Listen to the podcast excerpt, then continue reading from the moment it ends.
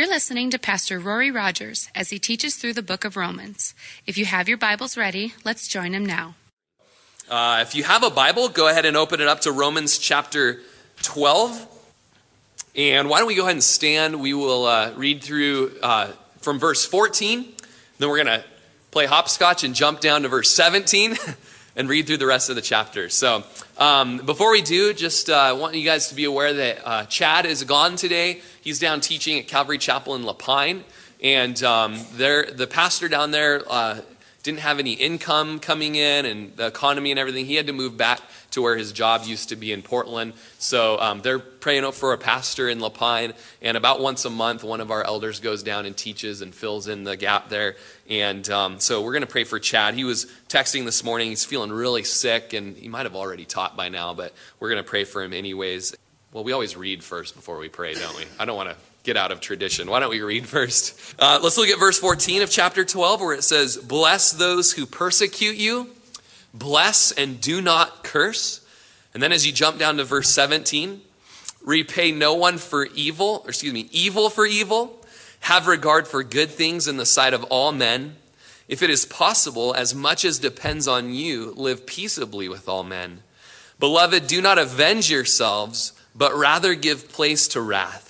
For it's written, Vengeance is mine, I will repay, says the Lord. Therefore, if your enemy is hungry, feed him. If he is thirsty, give him a drink. For in so doing, you will heap coals of fire on his head. Do not be overcome by evil, but overcome evil with good. Let's pray, and I will pray for Chad. Lord, um, thinking of Chad this morning, uh, just pouring out his life for this community, pouring out his life for this church and uh, just pouring himself out today for um, brothers and sisters in La Pine. Uh, he's just sick on many different levels this morning. Uh, he doesn't get sick very often, so this is, I knew it was serious, Lord. I just pray you touch his body. Um, Lord, I pray that you would just give him energy, give him strength. Uh, Lord, that he would boast in his infirmities and in his weakness, that you would just be made strong uh, through your word and through that vessel, Chad, down in La Pine. Uh, just pray for our time in this text today, Romans chapter 12. Lord, as we look at just real practical, outworking, street level love from chapter 12, Lord.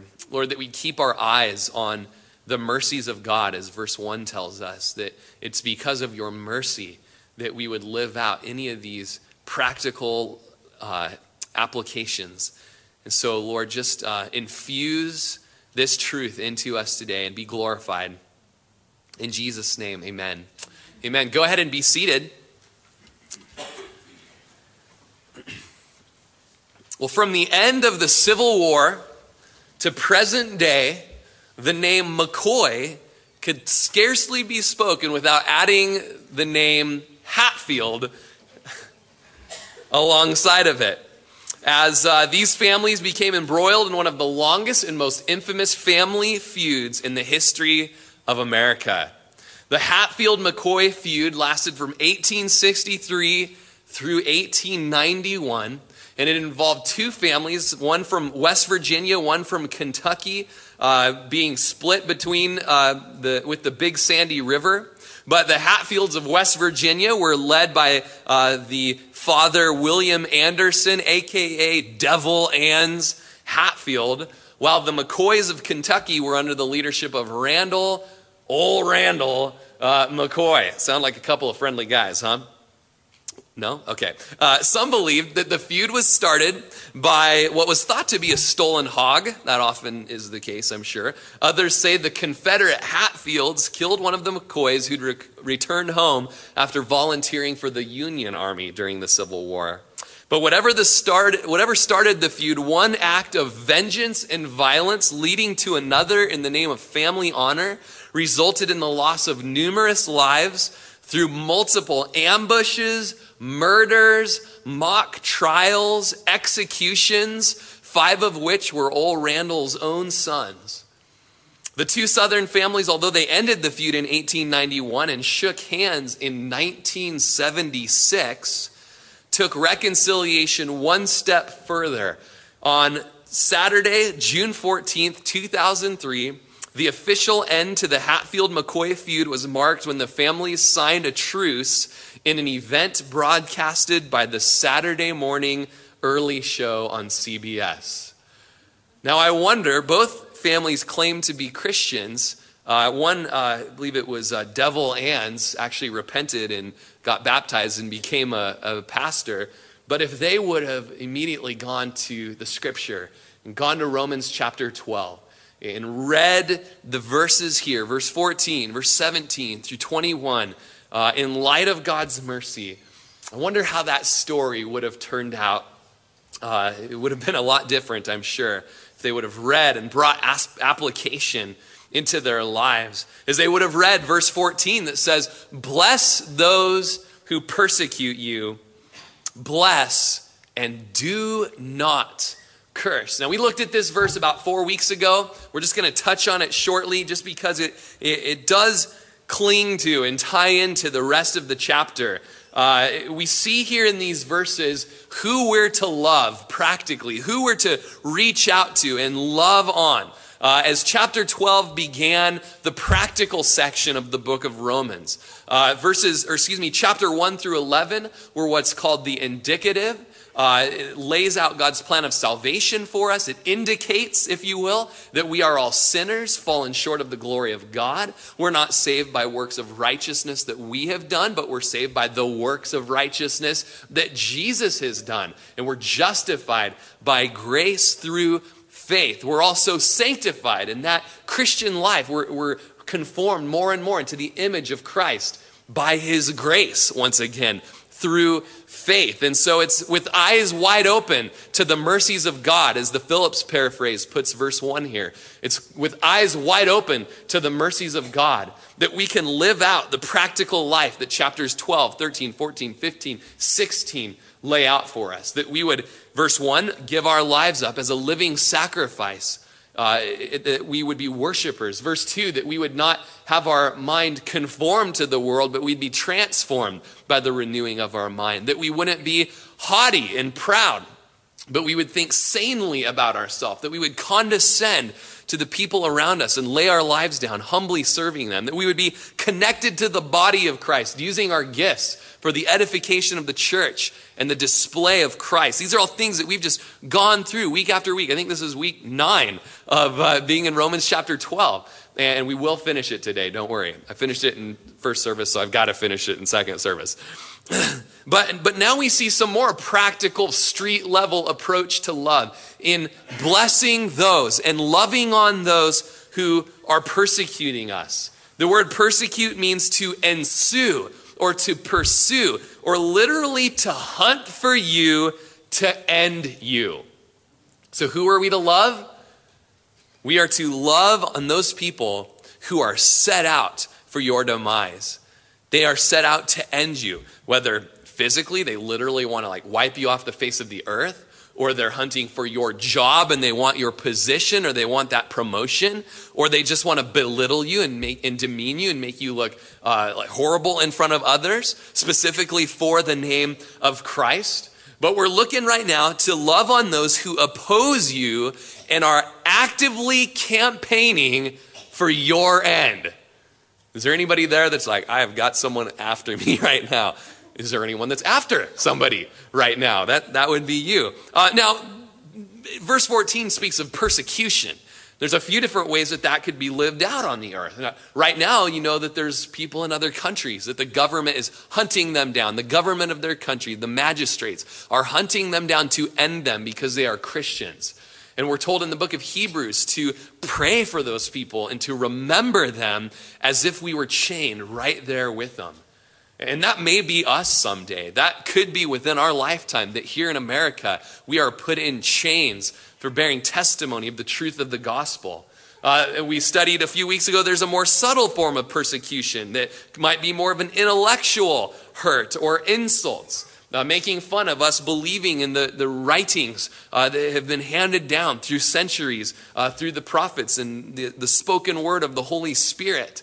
But in Matthew chapter 5, verse 11, Jesus says that you are blessed. That word means you are very happy. How happy are you when they revile you and persecute you and say all kinds of evil against you falsely because of me? Maybe that intellectual persecution. Or maybe they're keeping you from social groups, or you didn't get the promotion because of what you believe, because of what you stand up for. But it was because of that the apostles turned home in Acts chapter 5. They returned home after having been imprisoned by religious leaders, having been beaten, having been mocked, even having been commanded not to preach Jesus' name. And it says in Acts chapter 5 that after the leaders um, had called for the apostles and beaten them, they commanded that they should not speak the name of Jesus, and then they let them go. And so they departed from the presence of the council, rejoicing that they were counted worthy to suffer shame for his name. You know, the apostles took Jesus' command and Jesus' you know, Sermon on the Mount literally. They were very happy that they had just been beaten up. They were very happy that they had been imprisoned, that they got a chance to stand up for Christ, that they were even counted worthy to suffer for that high and holy and beautiful and wonderful name of Jesus. And it's in those instances that we have the opportunity to overcome evil, not with evil, but with good and with love. And if we don't do that, we will be cursing people, at least from the inside, and we will become persecutors ourselves. Jesus says in Luke chapter 6, verse 32, but if you love those who love you, what credit is that to you? For even sinners love those who love them. And if you do good to those who do good to you, what credit is that to you? For even sinners do the same. And if you lend to those from whom you hope to receive back, what credit is that to you? For even sinners lend to sinners and receive as much back. But love your enemies, do good, and lend, hoping for nothing in return and your reward will be great, and you will be sons of the Most High, for he is kind to the unthankful and to the evil. You know, when Jesus comes in the world, man, he just flips the tables over. You know, his economy is so much different.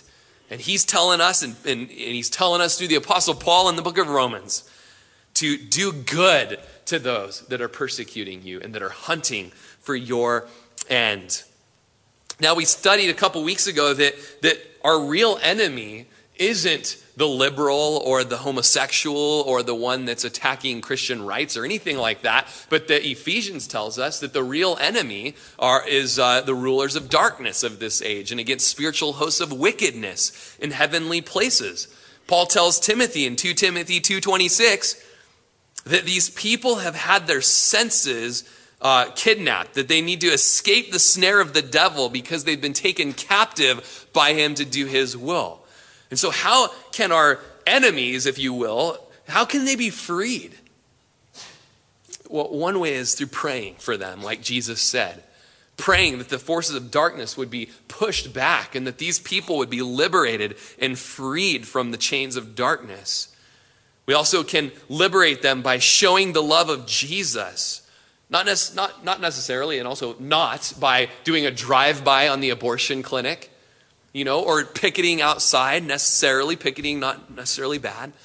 But with the picketing is their love, you know, is their uh, reaching out and blessing towards those. Now, few options here that we're given. Just in verse 14, we can either curse those who persecute us, and that word curse means to doom them, to pronounce doom on them. It sounds almost like a medieval video game word or something like that. Doom, you know? Um, and yet, some of us do that to people through our heart, through our action, pronounce doom on them. I mentioned this, but I think it's so funny, I'm going to say it again. The old Chinese proverb that if your enemy wrongs you, buy each of his children a drum. You know, Maybe if he loses sleep or something, you know, then, then he'll have that doom that I've been hoping for. I recently have become quite active on the website Pinterest. I find it quite Pinteresting, if you will. Um, it's kind of like Facebook, but you get a lot. Okay. Uh, it's mostly for girls, but. but I go to the history section and the comedy part. Okay, I get all my good material from there. Anyways, but on the comedy section this week, I saw just a huge list of how to retaliate against your enemies. And there's some great things on there, all right? So take notes. First of all, fill their cream filled donuts with mayonnaise instead of cream, all right? cut up confetti and put it in their defrosters and turn the fan on in their car so that when they turn the car on in the morning, whoo, snowflakes, okay? Hook an air horn up to the back of their doorstop so when they open their door, you know, whoo, okay. So lots of ways to exact revenge, and yet such is not the way of Christ necessarily. Okay. Um, if you're in the midst of persecution, sometimes we think those are one way to curse, right? Or, or, or a lot more severe ways to curse them. But I would submit to you this question Would I testify and continue testifying if my life was in danger? Would I testify my, if my life was in danger? How about this? Would I maybe not outright deny the faith, but would I trim down my theology just a little? Do I really want to stand up for creation right now in my biology classes? My teacher's pushing evolution down my throat. Do I really want to stand up and say Jesus is the only way or that Jonah's story is absolute truth? Now, if you trim back your theology in the midst of persecution, or if you ceased in testifying in the midst of persecution, you are still pronouncing doom on these people. You're still pronouncing doom. We don't want to crave their approval. We need to fear man or God and not man. God able to not only destroy our body, but destroy our spirit in hell as well. And so there's this other option that's given to us by Paul that we would respond through blessing and loving on them. The word bless in the Greek is eulogio, which is where we get eulogize in the English language, that we speak well of individuals and speak kindness to them and cause them to prosper and actually even find things to be thankful for about them. Obviously, easy to do when people are nice, but what about when they're wicked? And God says for us to bless them through prayer. If you look at Matthew 5:44, I say to you, love your enemies. Love your enemies. Bless those who curse you, do good to those who hate you, and pray for those who spitefully use you and persecute you. Okay, so everyone in this room's got someone in their mind right now. Okay, let's just be honest. I'm thinking of Rich. Who are you thinking of? someone who's been persecuting you Rich is thinking of Shelby, so it's the circle of life. Who's persecuting you, all right? Or as we'll get into verse 17, people that are acting evil towards you in some capacity. All right? Let me ask you this Do they know without a shadow of a doubt, even in the midst of the conflict, that you love them? Do they know you love them? Are they convinced that you love them? Even though they hate you, all right? Even if they hate you, even if they're trying to murder you or kill you, do they know, hey, I'm slaughtering this guy, but I know this, he loves me. All right? Let me ask you this Do you pray for this individual? As Jesus says, pray for those who spitefully use you. That's strong language. Or those that actually abuse you or persecute you. Now, listen to the text. It is not telling us to just refrain from doing evil. Even the unregenerate, even the non believer can do that. Just stop doing evil towards them. But what it's telling us to do is to actually bless them, to actually wish and will their good, to be actively seeking their good. As Paul says in 1 Corinthians 4, when we are reviled, we bless.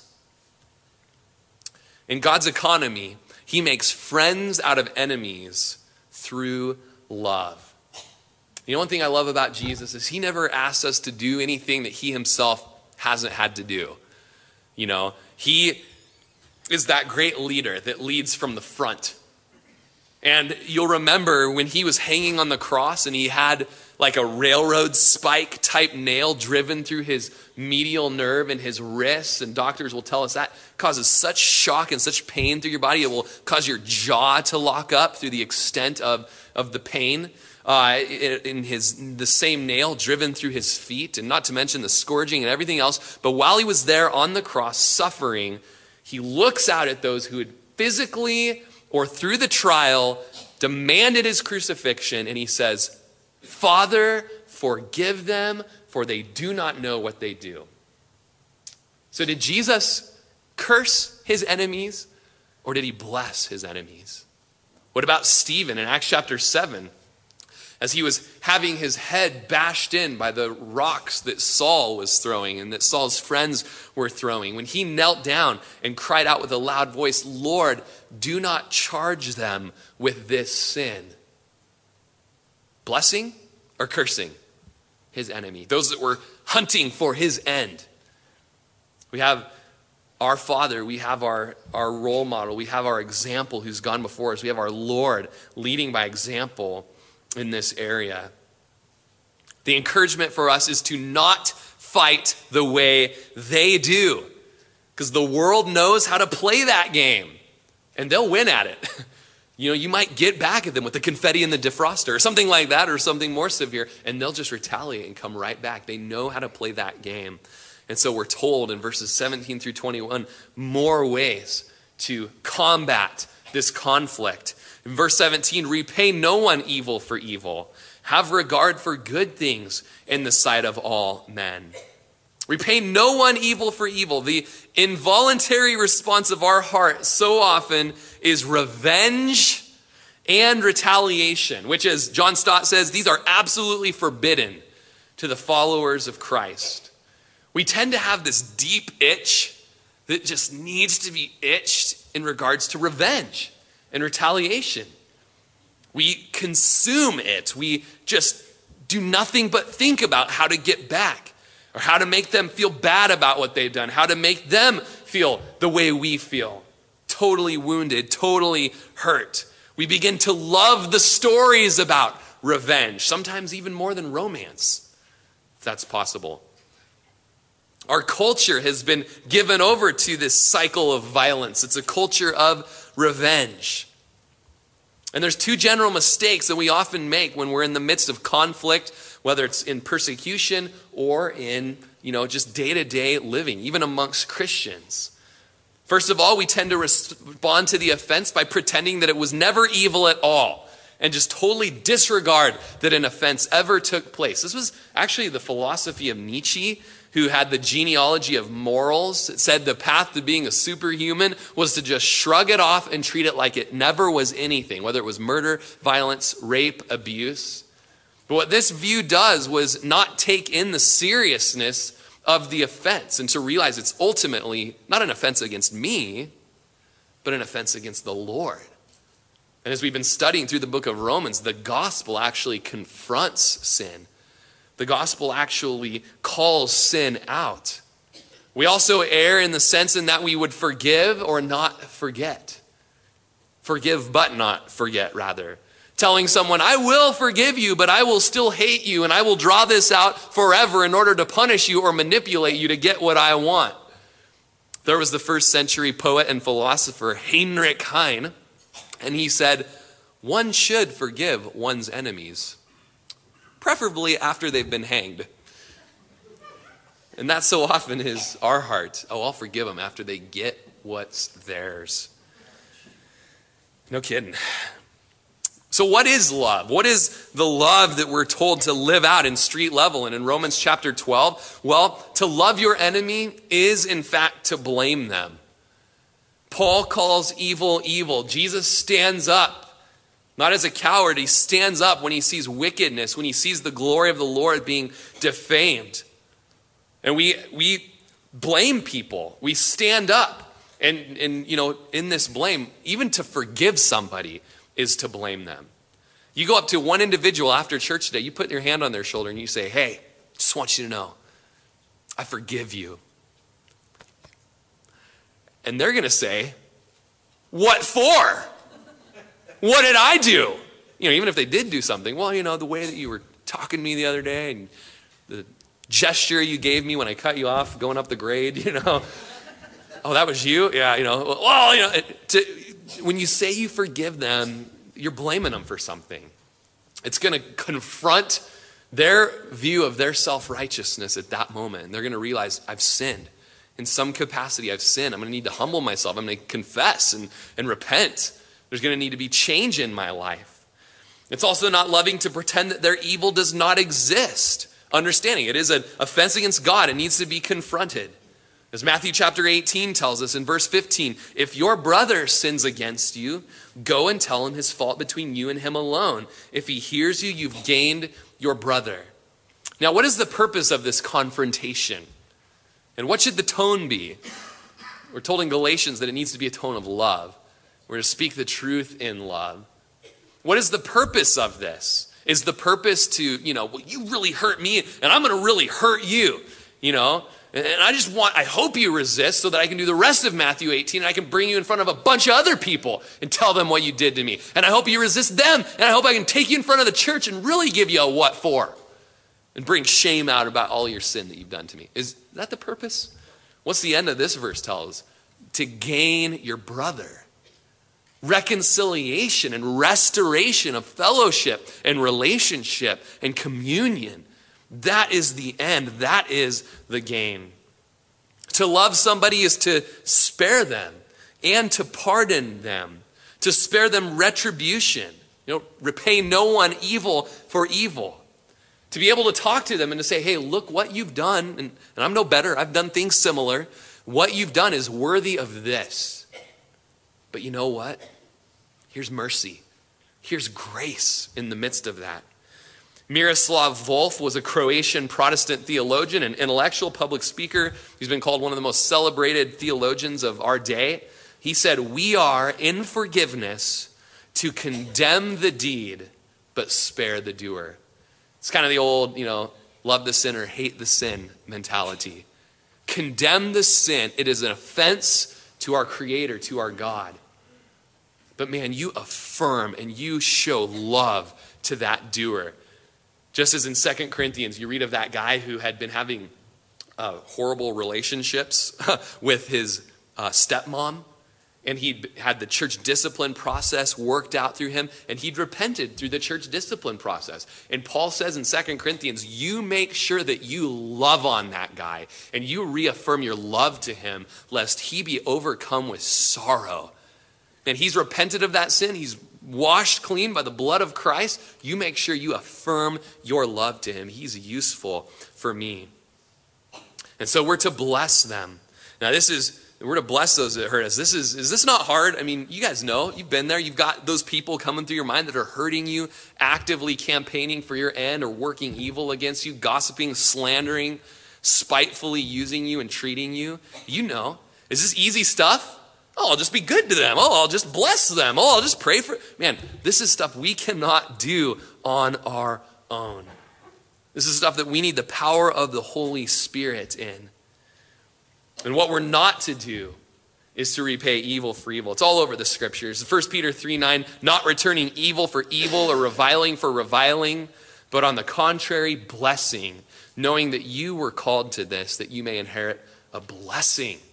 In 1 Peter 2:21, for to this you were called, because Christ also suffered for us, leaving us an example that you should follow his steps. Who committed no sin, nor was deceit found in his mouth. Who, when he was reviled, did not revile in return. When he suffered, he did not threaten, but committed himself to him who judges righteously. Again, the one who is led by example, Jesus. He was reviled. He was spat upon. He was mocked. He had his beard ripped out. He was betrayed by friends. And what was his demeanor in return? He just trusted his soul to the one who's able to judge righteously. He knew Romans 12 was coming up someday when Paul would write it down. You know, he knew that vengeance is the Lord's, the Lord will repay. But it's not up for us. It's not for us to repay. Though it's our natural sinful instinct to go out on a campaign of vengeance, and we love every movie and every story that tells us that, you know, I was thinking of um, the, the remake of the movie True Grit that just came out. It used to be a John Wayne movie. Now it's some other actors. I can't remember his name. But um, let me read you the little trailer teaser for True Grit. And I want to do it in like a tough Western voice, you know. After a drifter murders her father, 14 year old Mattie hires an alcoholic U.S. Marshal to help her exact revenge. You know, and we're like, rewind it and play it again, you know? Oh, revenge. Turn it up on the surround sound. Man, we want a, the full force of revenge and it'll fuel our fire. And then we'll push stop and we'll go out into the community and we'll get what's coming. You know, not so with Christ. Not so with Christ. One wise man said, Hit your enemy with an uppercut of compassion and a left hook of love. That's how you combat the enemy. As Matthew chapter 5 38 says, You've heard that it was said at one point, an eye for an eye and a tooth for a tooth. But I tell you not to resist an evil person. But whoever slaps you on your right cheek, turn the other to him also. If anyone wants to sue you and take away your tunic, let him have your cloak also. Whoever compels you to go one mile, go with him too. Give to him who asks you. And from him who wants to borrow from you, do not turn away. And then he goes in to repeat what we've already read in the Beatitudes about blessing those who curse you, love your enemies, pray for those who spitefully treat you. But we're not to avenge ourself. Now, in reading this, we often think that this prohibits self defense or fleeing from evil. And that's not the case. These things actually stop evil from happening. And even fleeing from evil stops evil from happening. But we are not to retaliate and take vengeance. That's the Lord's. If you take vengeance into your own hands, you become like the enemy. If you've read or seen the movie Lord of the Rings, uh, and Tim Keller often uses this as an example, uh, that if you use the evil Lord's ring to defeat him, you will become like the evil Lord.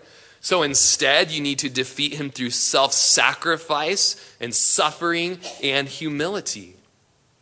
We're told in verse 17 to not only repay no one evil for evil, or, uh, but also to have regard for good things in the sight of men. This means to give thought. That word have regard, it means give thought, think about doing good to that enemy in such a way that the people around you will watch you loving on your enemy. They will esteem this. It will be praiseworthy. They'll know you're doing something good to your enemy and you'll be able to give glory to God. I like how the Phillips puts it. says, don't say, it doesn't matter what people think, but see that your public behavior is above criticism. Man, people are watching you. You are a representative, you are an ambassador of Christ. It matters what people think. And you're to give thought to this, think things out. Remember verse 2 at the end? It says that we may know what is the good and acceptable and perfect will of God. Being a spirit filled believer changes the way that we think. And we can think about the conflict that we're in. That our weapon of warfare would now be a good weapon and people will notice there's something different about us. Now, verse 18 tells us if it's possible, as much as depends on you, live peaceably with all men. Now, real quick, let's make a note. If you have a pen, underline the word all at the end of verse 18 and go to verse 17 and notice that we're to repay no one, maybe underline no one, and to have regard for good things in the sight of all men. There's like a total encompassing here of the people that are to be loved on. Everybody. All of our enemies, all men, nobody should be repaid evil for evil. We try to make little hoops to jump through. We try to be like the Pharisees, who, when Jesus says, love your enemy, they say, oh, well, technically, who's my, or he says, love your neighbor, and they say, oh, well, technically, who's my neighbor?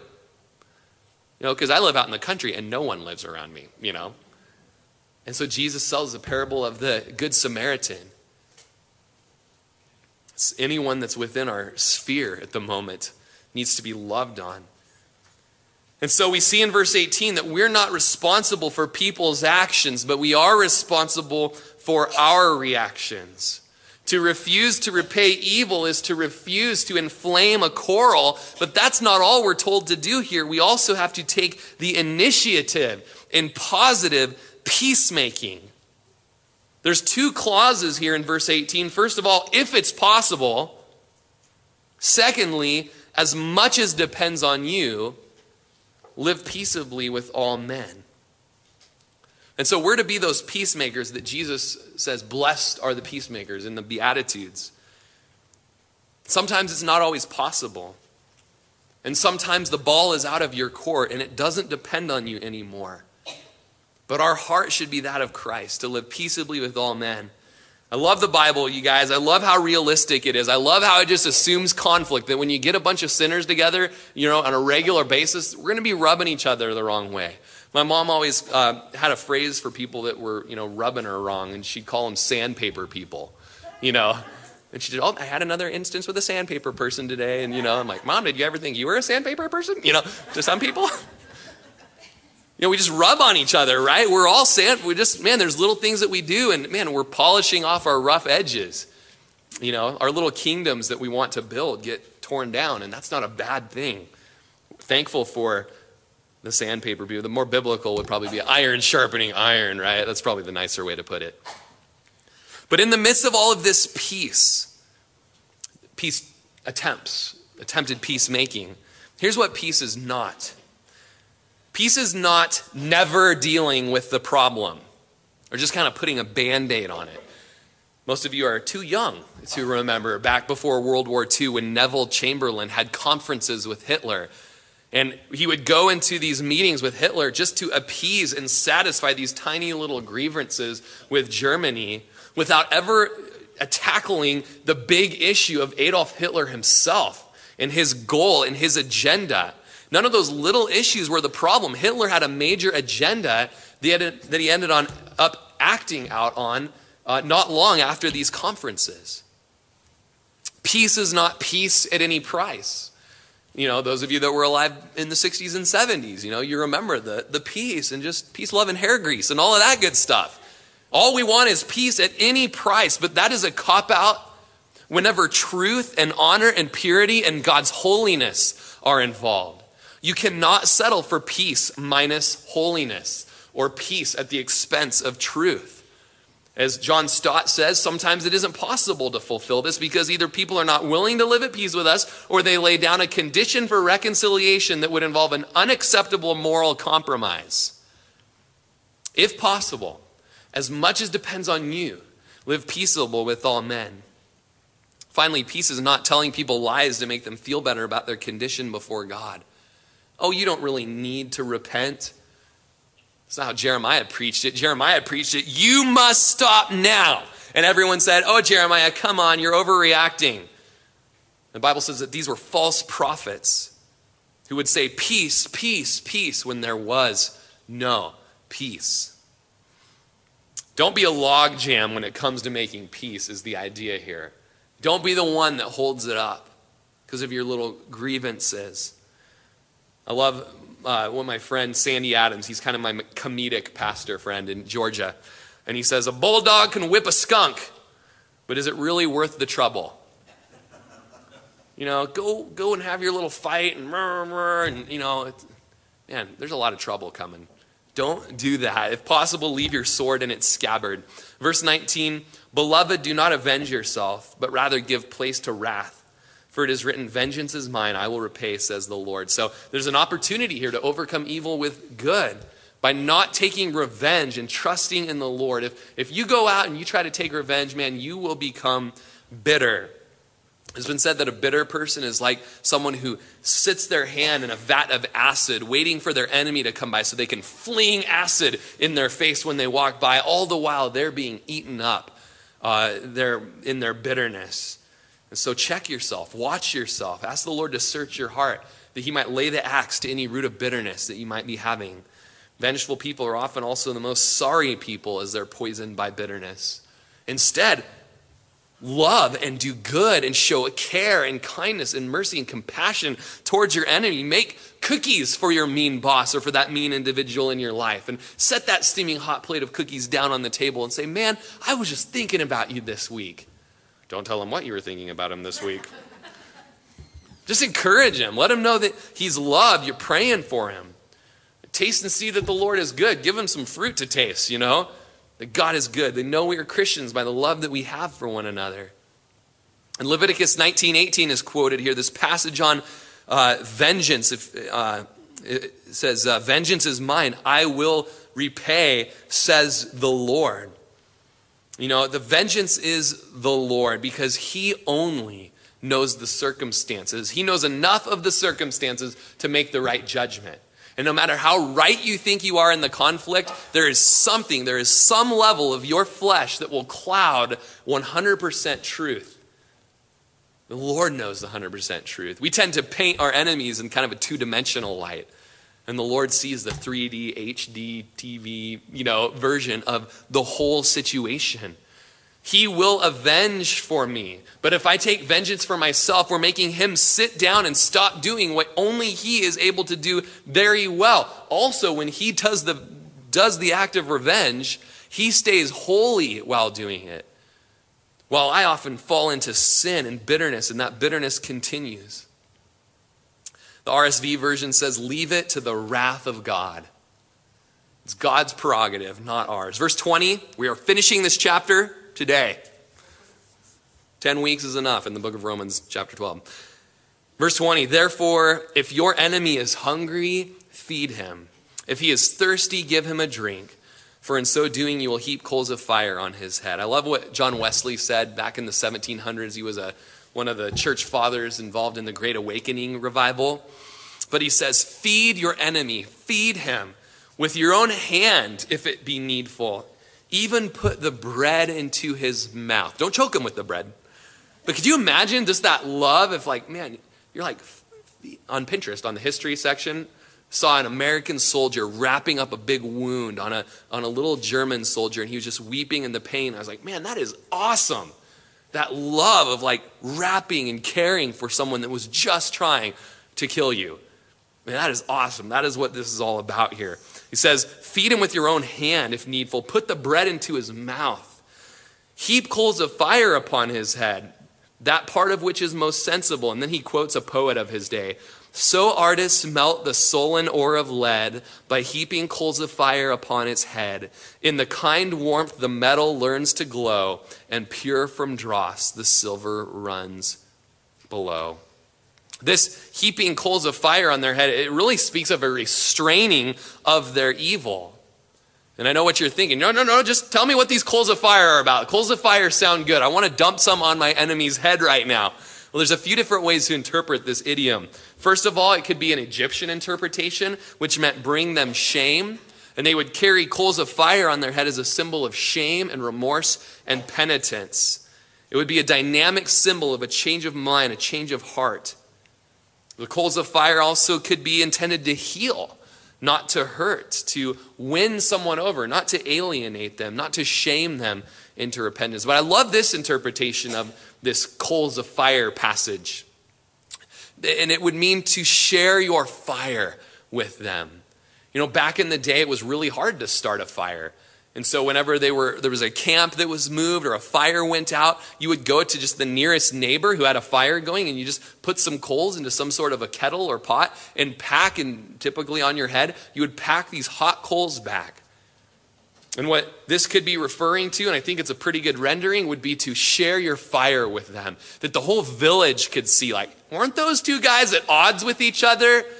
But look, this guy's bringing warmth and life and, you know, the ability to just have comfort into this other man's life by sharing his fire with them. Even our acts of kindness, though, could become a form of judgment. There's one interpretation of it that means a biblical judgment, as when if an enemy was trying to scale your wall, you would dump fiery coals on his head. And the, the interpretation would be through your good, kind acts, you're combating the evil deeds that are coming towards you. But what's not taught here is retaliation, which would be towards their hurt. Rather, restraint is taught for their help. Jesus would oppose people, but Jesus also would flee from danger. And so there's, a, there's something to be said too here in this text regarding abusive situations. That it would be okay to remove yourself from violence and to not hurt these individuals, but to help them and to restrain even their evil by removing yourself from the violence, from the pain, from the hurt. Verse 21 Do not overcome evil, but overcome evil with good. There is one way that evil is overcome, and it's with good. Wesley also said, Conquer your enemies by kindness and patience. You know, we often, often, often think that a good punch to the face or some sort of a bullet or a knife or blunt instrument would teach them a lesson, but nothing will be more impactful to them than responding with love and, and kindness and blessing and praying for them. So, here, what we have in Romans 12 is a practical line upon lifeline picture of what holiness will look like for a person whose life is a living sacrifice in verse 1, who's resisting the world, we see in verse 2, and who's surrendering for what God would have them do throughout the rest of this chapter. If we repay evil for evil, we reduce, or excuse me, we add to the tally of evil in the world. But if we overcome evil with good, we increase the tally of good. And so, man, the bookends of the chapter, chapter uh, 12, verse 1, and, and verse 21, they, these are the bookends of the chapter. Man, they really move us and motivate us towards living out this beautiful love relationship to the world. Even the Phillips translation says, Don't allow yourself to be overpowered with evil, but take the offensive and overpower evil with good. We're going to go ahead and have the uh, worship team come on up.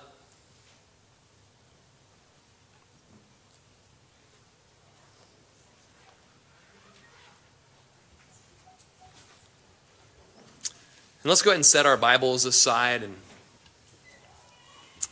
just prepare our hearts even for communion. And Lord, we know that uh, as we study this ending here of chapter 12 and we look at just conflict that we might have with the world or even brothers and sisters in the Lord or just those that would be hunting us down to kill us, to slaughter us, to end our existence. And Lord, we know that one reason you should be the one giving vengeance is because you are the number one most offended party in sin. Lord, even when David cheated on his wife and had an affair with Bathsheba and stole her from one of his mighty men of valor and then murdered that mighty man of valor so he could hide in his lie.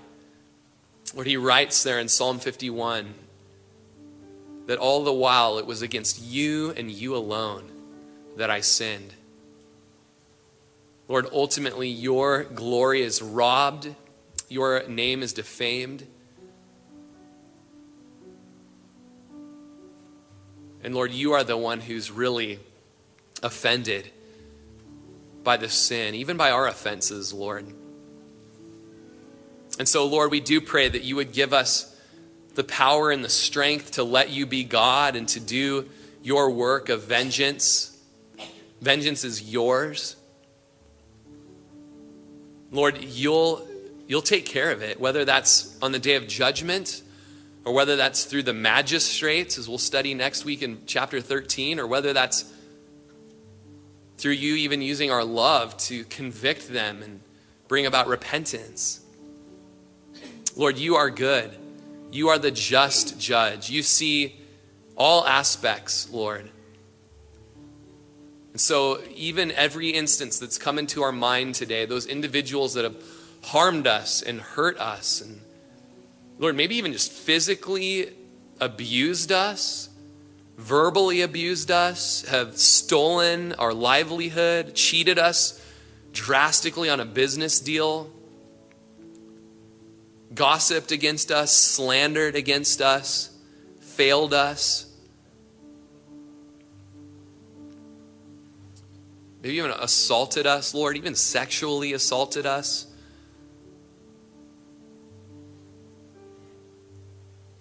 Lord, for some, just the, the level of abuse and hurt that and evil that they've gone through, Lord, it's just, I can't comprehend, but you know, Lord. You know. Lord, we pray for our enemies right now, Lord, that would they would be set free from the one who'd taken them captive. As they've been doing His work, they've been fulfilling His plan. We pray for them, Lord. We pray for reconciliation. We pray for repentance. We pray for them to have a relationship with you. Maybe even for the first time, Lord. I pray that we'd even have the opportunity to lead them to Christ. Lord, this is tough stuff. This is a tall order. And we need your power. We thank you that you have gone before us. You have done it. And as Hebrews tells us, because you've done it, you sympathize with us in our situation and you're a ready help in time of need. And Lord, we need you. And right now, we even whisper the names of the people under our breath who've hurt us, who've offended us, who need to be reached out to, who need to be lovingly confronted, who need to be forgiven, who need to be extended mercy and grace. And Lord, we pray that you would bring that about, Lord, that there would even be the re- reconciliation of fellowship and worship with these individuals. For those of you here today that there's a brother or a sister in this church that um, you've wronged them and you know it, you need to leave your gift at the altar. You need to go and be reconciled with them. Even today, even during this last song, you go get them and you can go out in the foyer, go out onto the sidewalk and just ask for forgiveness.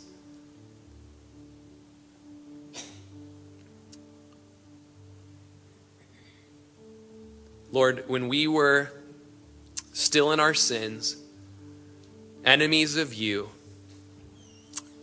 just completely trespassing against you and hateful towards you, wanting our own way, it was then that you poured out your life, that you sacrificed for us. You laid it down. And Lord, that just totally compels us to, to do that for others, Lord. Or for those in this room that they're still in that place with you of rebellion. Uh, Lord, they're living for themselves, they're living for their own pleasures living for the lusts of this world, the lusts of the flesh, the lusts of the eyes, the pride of life. Lord, that today they would come and receive forgiveness. And if that's you today and you have just been living for yourself in rebellion against God, you've yet to bow the knee to his lordship, that he's the Lord of your life, and you've yet to receive the salvation that's been made available through his blood Today, man, if you hear his voice calling you today, respond to that voice. Yield your life to him. Receive into your heart just salvation and forgiveness of sins and a new heart, a new life. Be born again today. Let the Holy Spirit do a work in you that's just radical miracle of you being made a new person by the Spirit of God. And today you walked in these doors, an enemy of God, and yet He is right here saying, Hey, peace has been made available. Will you take it? As every Christian in this room, we beg you to take it. We beg you to be reconciled to God. It will not end well if you remain his enemy. Yield to his love, yield to his grace, yield to his mercy today. And if you've done that, you can come forward during this last song and take the elements of communion and you can kneel, uh, you know, in, in, the altar up here. You can take it back to your seat. Just consider the, the juice that represents his blood and the bread that represents his body that were broken and, and wounded for your transgressions, for your sins. And man, just let those elements just be a reminder of the great price he paid to have his enemy become his friend. And let's thank him for that today. Let's worship. Come on up as you're ready. You've been listening to Pastor Rory Rodgers, pastor of Calvary Chapel of Crook County, located in Prineville, Oregon. For more information on this ministry, or if you'd like to contribute, please feel free to write us at P.O. Box 378, Prineville, Oregon 97754, or check us out further at our website at www.calvarycrookcounty.com. We thank you so much for listening, and we pray that this ministry has blessed you.